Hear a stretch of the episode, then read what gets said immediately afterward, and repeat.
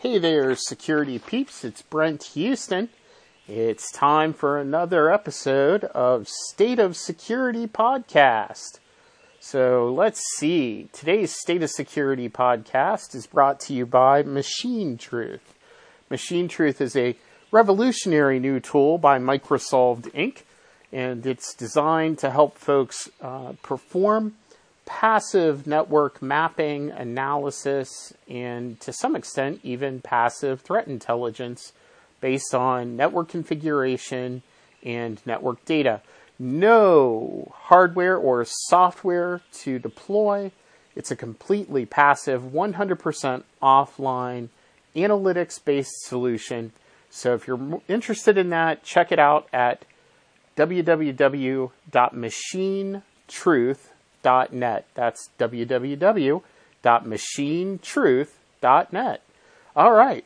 Well, now that we got that out of the way, let's uh, move on to today's content.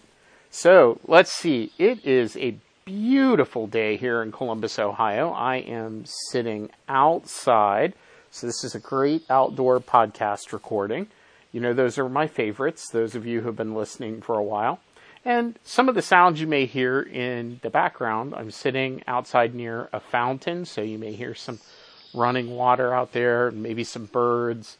And just before I came out here and sat down and got settled, uh, I watched a deer wander through the through the back space here. So uh, today I am not in the honorable Michael Radigan studio. I'm out and about, but uh, wanted to take time to record this podcast for you, my listeners. So, as always, I, I really appreciate you tuning in to listen and, and uh, hear what's going on. And this is a special episode. Uh, today, I'm going to talk through uh, several questions around blockchain. Now, excuse me, these questions they came from a set of presentations that I've uh, been giving in the last couple of months and these are some of the questions that are pulled from the audience that I didn't have a chance to answer. So some of them may have a little slight uh, out of context experience for some of you, but I'll try to uh, I'll try to answer that and, and weave that in so that it's part of the the answer to make it uh, make more sense. And uh, I've got a few questions here, so let's uh, let's just jump in. Without further ado, I am uh, I'm drinking some fantastic peppermint coffee from Silverbridge uh, down in Pomeroy, Ohio. Uh, they are not a sponsor of this podcast, just a product that I really enjoy, and I urge you to check them out. Great, great coffees made here in the heartland. All right, let's jump right in. Question number one comes from Lisa L. Lisa says, why do you believe that blockchain will be a significant part of future business processes beyond cryptocurrency? So, this is pretty interesting. Couple of things. Uh, I do believe that cryptocurrency is going to drive blockchain adoption at the edges of business, i.e., eventually most businesses, especially those who do business internationally, uh, are likely going to embrace cryptocurrency in some form, both due to customer demand and due to the lower costs of banking that uh, I believe will eventually come into play there. Now, right now, the cost of cryptocurrency, uh, some some cryptocurrency transactions is fairly high, but uh, I believe that will eventually get standardized out, and uh, then as organizations start to embrace it, and customer, customer demand drives it at the edges, I think you'll see it like any other currency platform like credit cards or uh, EDI or any of these other uh, payment and transaction platforms that, that are there. So I do think cryptocurrency is going to play a role in that. But outside of cryptocurrency, Lisa, this is an interesting question. I do think that blockchain has a significant role to play outside of cryptocurrency. And primarily, I think that's really in two functions. One, I think it's in supply chain. So I do believe that supply chain, blockchain types of uh, implementations are likely to come to bear in most industries. particularly in industries where identification of different parts uh, down to their origin and their tracing and tracking through the supply chain, uh, like diamonds, for example, in, in the De Beers uh, blockchain example. I, I think that is a strong example, and I think wherever you've got the need to have origin of parts, tra- uh, trackability, uh, you've got supply chain handling trackability. Uh, I think uh, all of that is going to fit nicely into supply chain blockchains. Um, the other thing I think uh, about that is that smart contracts have a big role to play here in supply chain blockchains because I think uh, just like EDI brought a huge optimization to the supply chain, uh, which used to be a manual paper based process and, and, EDI electronic document interchange uh, back in the 80s and 90s, optimized that process and, and made that an electronic and digital process. Uh, I, I think that uh, smart contracts will have uh, the same effect on blockchain implementations in the supply chain. So um, I, I, think that's one of the biggest roles there. I think we'll see that uh, probably in the next, you know, I I'm optimistic. I would say probably in the next five years you'll start to see the real pushes there, and and my guess is within a decade uh, this will be a standard optimized uh, process based on some form of blockchain, whether that's Ethereum or not, I don't know, but some form of blockchain and some form of smart contract. So uh, I hope that answered your question, Lisa. All right, next question. Thomas R says, Do you invest in crypto personally? And if so, what coins? Uh, well, I don't. I don't know that I want to get into my personal investment holdings uh, beyond this. I, will I'll say um, uh, first of all, Thomas, thanks for asking. Uh, I think it's interesting that that uh, folks are are that interested in in it, but um, I am not a person who necessarily believes that cryptocurrency was designed to be a store of value. So I know that it's a religious war uh, that's going on inside of the cryptocurrency uh, communities, but my own personal feeling is that it was designed as a platform for transaction and for the exchange of value. Um, now that said, I, I, I believe just like any other currency, there are people who will do currency based investment and that will do uh, you know all kinds of the variants of of currency trading that occurs in fiat currencies. I believe those markets are probably somewhat viable, uh, albeit I, personally I would be a little fearful of the volatility in the current crypto market. But I understand that uh, you know that a lot of folks would wish to trade uh, and uh, invest in cryptocurrencies in a similar fashion. So I choose not to do that. Uh, personally, I'm a more conservative investor than that, but uh, I certainly see the viability of that as a as a market in the same way that I see fiat currency trading and fiat currency uh, investment strategies in the in the physical world. Uh, I see those same things applying to crypto. So uh, I hope that wasn't too much of a dodge, Thomas. I don't want to get into my personal holdings, but um, I I do think um, my answer applies to your question. So I'll, I'll, leave it at that. That was awesome. Uh, next, Tommy H, who's from Cincinnati. Tommy H, Cincinnati. He uh, says, You talked about machine learning against blockchain data as a threat. Why should IT teams worry about it? Uh, I don't know that it's so much a worry as it is something to be aware of. When I talk about the threat of applied machine learning to blockchain uh, data, I'm really talking about machine learning being applied in a competitive sense, right? So, um, one of the caveats here about blockchains is it makes transactions, by its very nature, it makes transactions transparent to those who participate in the chain. That's one of its core tenets and core values. Um, as such, it creates a situation where data that used to be considered private, proprietary, you probably don't release to your competitors and everyone else the transaction data that you do.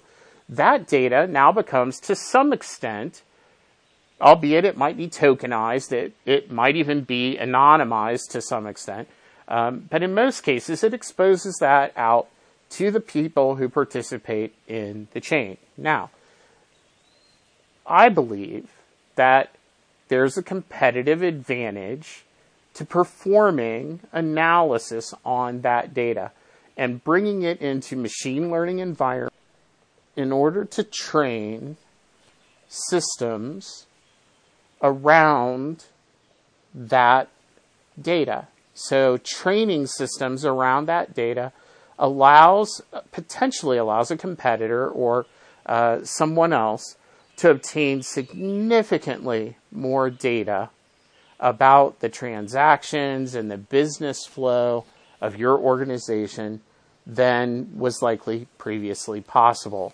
And so that's why I think if you think about it a holistic level, taking data that used to be internal proprietary data and now putting that out in the world, I don't think it's necessarily IT's function to think about what are the impacts of that.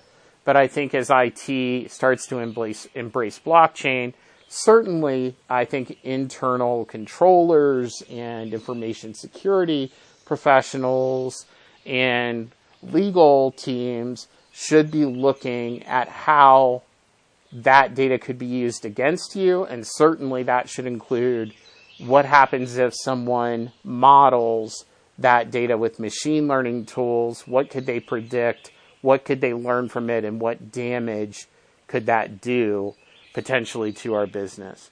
Um, so I think that's really why I see that as a threat. I, I, I think um, I think that's coming. I mean, we know that uh, adversarial machine learning uh, is being used. We've seen evidence of that uh, publicly in different uh, forms in the marketplace, particularly at the nation state level. And I would assume as that capability gets cheaper and cheaper and more achievable and more achievable, we're going to see that uh, come into bear on an even uh, smaller scale, which could impact just about any size business. So something to think about Great question, Tommy from Cincinnati. I hope you're uh, I hope you're satisfied with the answer, and uh, I'm going to move on to the next question. All right, question number four comes from Karen T. Karen T. I'm an IT manager for a very small manufacturer, but we make auto parts for a large car company. Do you think we will be forced to use blockchain in the next 24 months? So, okay, a couple of things. Um, number one, 24 months is a pretty tight time frame uh, in most of these large scale commercial enterprises. So, uh, if you're not already feeling pressure or or you're the your your large scale client is not already putting pressure on you to do blockchain in 24 months, um, I think you'll start to feel that pressure in the 24 to 36 month time frame. Uh, as I understand it, a lot of these car manufacturers, auto manufacturers, uh, are starting to really uh, look at blockchain and leverage blockchain data. Certainly, the MOBI standard uh, is out there. MOBI, MOBI standard. Um, that's looking very interesting. It's not supply chain centric. It's really more store of value uh, in your automobile and using your automobile for uh, a payment system, a wallet, a carrier of value, um, as well as allowing the car companies access to all that very lucrative uh, payment data and consumer behavior data that they would love to have. Uh, but that's an aside. Uh, it, in terms of the auto supply chain, do I think that that will happen? I do. I'm not sure 24 months is the case. Uh, I would guess more in the three to five year time frame.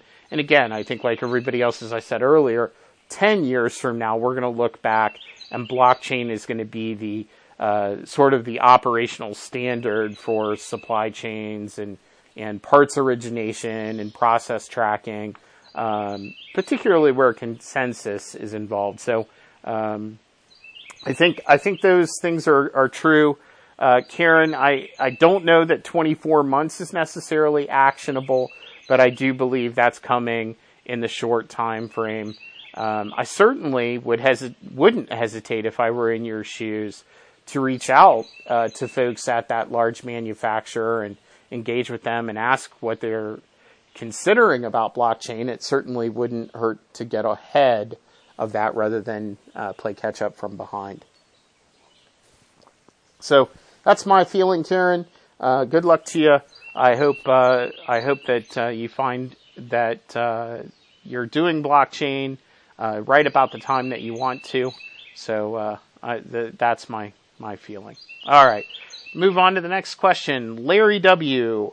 Larry W. asks, can you talk a bit about smart contract security? What should we know about the basics? Larry, you, you may regret that. Uh, most folks tell me I talk too much about smart contracts and, and about uh, smart contract security, but thank you for asking. I, I greatly appreciate it. Uh, all right, so let's talk about smart contracts for a little bit. So, smart contracts, first of all, what is it? It's a piece of code that uh, represents a set of business logic, and that business logic is the form of a traditional contractual arrangement between parties. And the difference here is instead of that contract being written in legal language, uh, it's written in code. And it's executed inside of a blockchain ether. Today most of this is ethereum but in a blockchain environment. And it's executed fairly automatically once the terms and conditions of the contract are met. So there's a few things here in that explanation. The first thing is sort of the odd transition of what used to be the work of attorneys, that is, drafting contractual relationships and contractual events between their firm and another party. The, the sort of transition from that into that role where a developer, a programmer, is going to be responsible as a part of a business process to define that contractual arrangement and to see that that contractual arrangement is executed by the network rather than by the individuals. So right off the bat, I think I think that's a, a shift that a lot of organizations aren't ready for. Uh, there's a lot of intellectual property. There's a lot of process, uh, iteration, and, and learning that have happened over the last decades of experience in the legal teams and the legal operational processes in businesses that are now going to have to be translated to some extent into an IT based function. And I think there's there's a lot of risk there. I I think um, there are a lot of chances to get a lot of things wrong operationally. Uh, maybe some experience, some knowledge gaps there uh, that that open us up to potential risk. So, right off the bat, I think that's one of the basics. The second piece is really learning about solidity. Uh, this Solidity is the language of smart contracts in Ethereum, for example. Most, uh, if not all, contracts are written in Solidity. Solidity is a JavaScript like, language, very readable, but it is application development. Uh, programming and uh, building one of these smart contracts requires an application development set of skills. Uh, it requires uh, those skills to be maintained, brought up to date. It, it requires the use of a set of security standards to build these things to make sure that the pieces and functions that need to stay private are private, uh, and the pieces that are need to be functionally tuned and, and apply to really tight business logic uh, or move money in very safe ways. That all of that happens programmatically, and we know from experience that it takes a lot of effort, right? Look at the OWASP effort. It takes a lot of effort to do code securely inside of enterprises, and I don't think smart contracts uh, are going to be any different. It's going to require a really strong set of skills and a really heavy lift to build standards and really good processes and peer review and define the secure operations of smart contract based transactions and what that development looks like. So, uh, Larry, that's what I would say about the basics. Start to look at the basics of solidity, start to look and think about how those processes will be defined and built. Uh, there are a lot of, of, of, nuances inside of Solidity and inside of the working functions of moving value in Ethereum.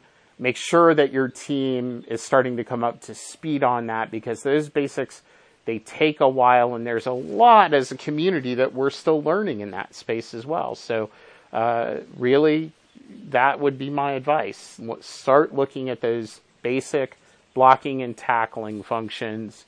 Uh, there are some developing standards that are starting to come out that I think are very good around Solidity.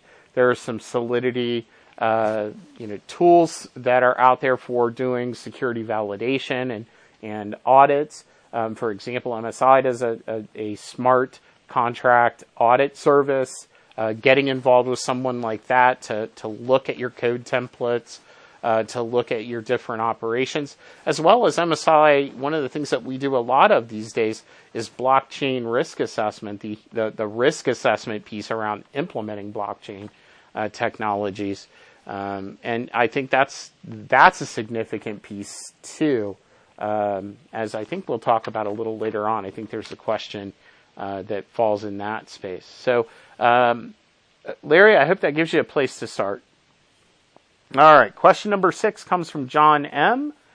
John says, You've talked about social engineering attacks increasing due to blockchain data, but I don't get it. Can you explain why blockchain makes social engineering more dangerous? So, uh, John, it's it's not necessarily that I think that blockchain makes social engineering more dangerous. It's that I think it makes blockchain uh, blockchain data makes social engineering attacks more effective. And this again ties back to that visibility of transaction data and visibility of data that used to be private being exposed to other participants in the blockchain. Once that data is out there, it's it's data that social engineers can study, they can hone their attacks based on, and essentially, I think this applies in two ways. Number one, one of the most common sort of financial defenses against social engineering is this concept of thresholding. So we build, you know, transaction thresholds, for example, that says, um, okay, this person normally wires 3,500 to $5,000 on Tuesdays from this account to this account. And so we set thresholds. Anytime uh, the the value of a requested transfer is more than 10% over uh, the the $5,000 amount, that should trigger an extra validation step. So that's thresholding, right? That you're, you're thresholding the transaction value and looking for anything outside of the threshold. Now, along comes the social engineer. The social engineer is able to pull the transaction history from the visible blockchain. They're able to uh, perform simple pattern analysis or or maybe even machine learning. And what happens? They come up with the same thresholding information that you were using as a control. Now, that makes their initial attack much more effective. So instead of coming in and trying to move $12,000 on their initial transaction attack, they're going to come in and attempt to move that $5,000 amount, which is the normal, usual threshold. And if thresholding is the only control there, they're going to have broken that control. They'll, they'll defeat that control. Why? Because they can use the same data to do thresholding that you can do. So this is one of those cases where, again, tying back to the previous question, machine learning and looking at an analytics against a lot of this exposed blockchain data gives them a predictive capability. They can see patterns. They can learn about a lot of things that they can then exploit. Knowledge is the key attack process used in social engineering attacks. And in blockchain, much more knowledge is moved to the participants of the chain than in many traditional forms of operation. So that's kind of why I think blockchain data makes social engineering uh, more effective. I also think uh, there there are some things going on uh, around machine learning that are starting to enable a, a, whole new kind of automated social engineering. We've seen the beginnings of that in this robocalling stuff that you get on your cell phone, but uh, I think it's far bigger than that. Um, and I think the impact of that sort of parallelized, automated social engineering attacks that come in against uh, any stores of value and potentially even against customers pretending to be a firm, a company, an organization in order to gather identity data, um, whether that's sold at market or flipped and used against the company. Um, either way, I believe that social engineering is about to have a new renaissance, a new amp up. It's about to be taken to the next level uh, as a superpower, if you will.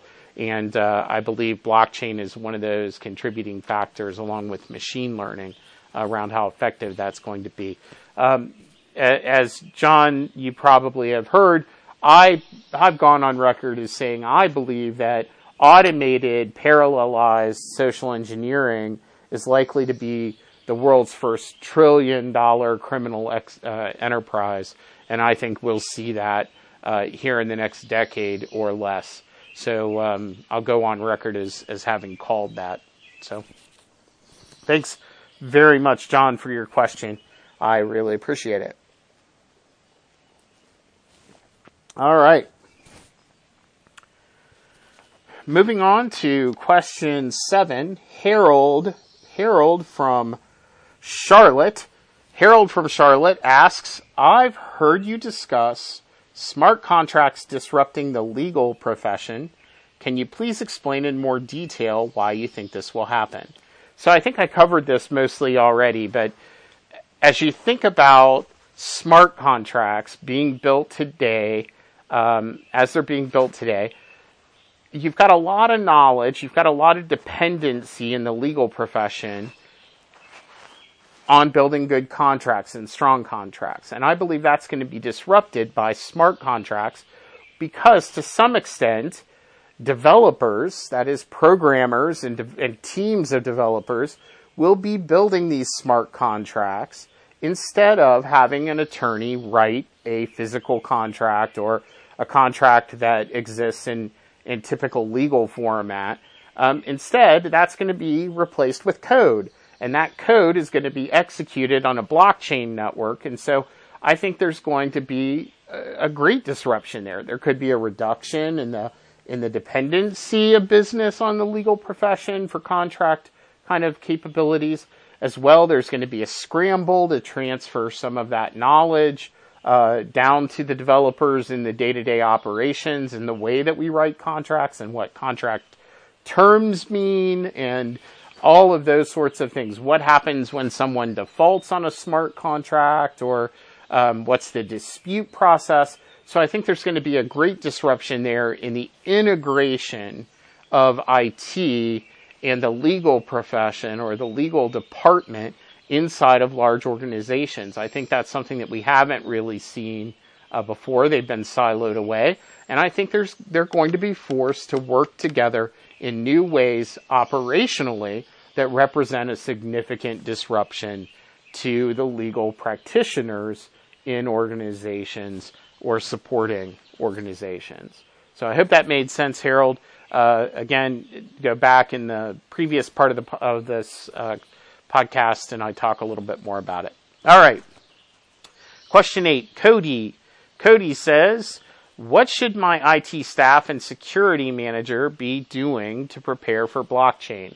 So I think I've talked a little bit about this already, and that is start to learn about blockchain. Ask your large scale clients what they're doing about blockchain.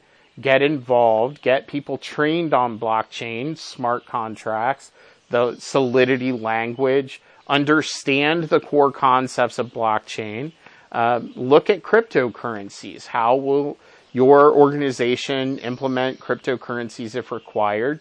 Start to do risk assessment around your systems and the business processes that would be required to bring in blockchain. That would be where I would start, Cody. Uh, I think that makes sense. So uh, I'm going to move on. Question number nine. Carl T. Carl T says, I think this whole blockchain thing is overblown. Isn't this just a database? I hate all the hype. Well, Carl, I hate all the hype too, uh, but I'm not so sure that blockchain is all that hyped up. Uh, I think that we'll we'll know that over the next decade. Um, sure, uh, at, at, its core, blockchain is a database. Uh, it's a place to store transaction data and uh, all kinds of other data. Um, it's just that it, this database is a little different in that it's distributed and it has a strong set of cryptography uh, surrounding a lot of the, the underpinnings and underlying mechanisms. Uh, but yeah, at its core, it is just a database. Now, one of the things, though, is the consensus algorithms. The consensus part of the storage mechanism of the database is not something that we've seen traditionally. It's very much more reminiscent of peer to peer networking uh, rather than sort of traditional database approaches. So, um, my advice, Carl, dig into that. Take a look at the three primary areas of focus of a blockchain. That is uh, the sort of consensus network algorithm, um, the storage mechanism, which is the databases you're uh, talking about, and of course, uh, the cryptographic functionality of a blockchain. Uh, I think those three things together, yes, there are three things that we've used in the past independently. I think this new mashup of them um, into the blockchain, although I wouldn't necessarily say it's new, it came about in the 90s. Um, but I would say this is a different approach perhaps than you're used to. So particularly if you think about it as a database, start to think about it as a distributed database and really read and learn more about that consensus uh, requirement of of a blockchain because I think that's that's really the core difference between that and what I think of when somebody just says, "Isn't this thing just a database?" So uh, but I agree with you, Carl. I hate all the hype. I do. I hate all the hype. But I think there is some there is some real stuff here um, and some real substance once you get past some of the marketing hype and, and vendors trying to sell you stuff. All right. Uh, Helena, Helena asks, if you were thinking about transitioning into either security or blockchain, which would you choose as a 25 year old just out of school? Ooh, boy, that's a tough question, right? So if I were 25 years old, Helena, and I were was standing at the at, at the precipice, getting ready to jump into my IT career, would I pick security or blockchain as my primary focus? Boy, um, given how much security is being pushed and commoditized as a business, I would have to say, as a 25 year old, knowing what I know now, I would probably embrace blockchain and look at blockchain as a key stepping stone for the first half of my career. Um, and I, I, don't say that lightheartedly. I love information security, and um, I'm going on my uh, into my what 30 something year in that space. Um, but I see the, the, the market in and around information security is very noisy. It is very much getting commoditized, and I think machine learning will further commoditize it. Um, I'll tell you one thing: I wouldn't be a 25 year old standing there thinking I was going to get into pen testing. Um, I think pen testing and vulnerability assessment is going to be one of the most quickly commoditized parts of the industry. Um, but I, I do believe that there's going to be a tight commoditization and a pushback against what historically uh, has been a pretty open arena and an open market space in information security. So, standing there, I would probably make the blockchain uh, piece. I see blockchain as being as significant as EDI perhaps even as significant as the development of the internet was to the dot com era. Uh, I think that a lot of that's coming, be that uh, be that topical or turbulent. Uh, I do believe that that is coming and is going to be a driving force. So if I were a 25 year old, it would be blockchain for me all the way. Hope that helps, Helena. All right, last question. We're going to close after this. It's uh, We've been talking now for almost 40 minutes. I appreciate you listening, but last question comes from Mark W. Mark says, why do you think hacking is a risk? Isn't blockchain supposed to be secure? Well, sure, blockchain is supposed to be secure. Lots of things are supposed to be secure, but as we've learned over the last, oh, umpteen years, uh, things that are supposed to be secure often aren't as secure as marketed. Now, that said, I don't think blockchain, uh, you know, really changes the paradigm around information security and the threats of hacking too much, simply because it's one mechanism in a lot of really complex business and IT operations. And so, uh, you can store a lot of things on blockchain. You can perform a lot of transactions on blockchain. And even if blockchain itself in isolation were completely secure as marketed, and maybe uh, maybe it was really uh, unhackable if you would allow that marketing term, which I absolutely don't believe is true, uh, to apply, you still have the 900,000 other operational components that feed data into or read data out of blockchain based mechanisms that are probably still subject to the same types of hacking and information security and fraud and and other types of attacks uh, that have always applied to these systems throughout history. So Mark, I agree with you. Uh, certainly, the hype around blockchain is that it is secure and it's going to make everything better. Um, but I, I don't necessarily believe that. As my father used to tell me, never ask a barber if you need a haircut. Uh, I think this is the same here. Yes, blockchain is more secure perhaps than many other storage and transaction platforms However, uh, all of the standard IT and information security and data complexity still apply. So I think there's there's still a risk of hacking uh, there. All right. Thank you so much for joining me today for the State of Security podcast. This episode brought to you by machinetruth.net. That's machinetruth.net, the best and fastest and just most awesome way to do passive offline network inventory, network security analysis, and network mapping. Check that out, machinetruth.net. As always, thanks to the folks at MicroSolved for making the podcast possible. And until next time, security peeps, I hope you stay safe out there. Take care.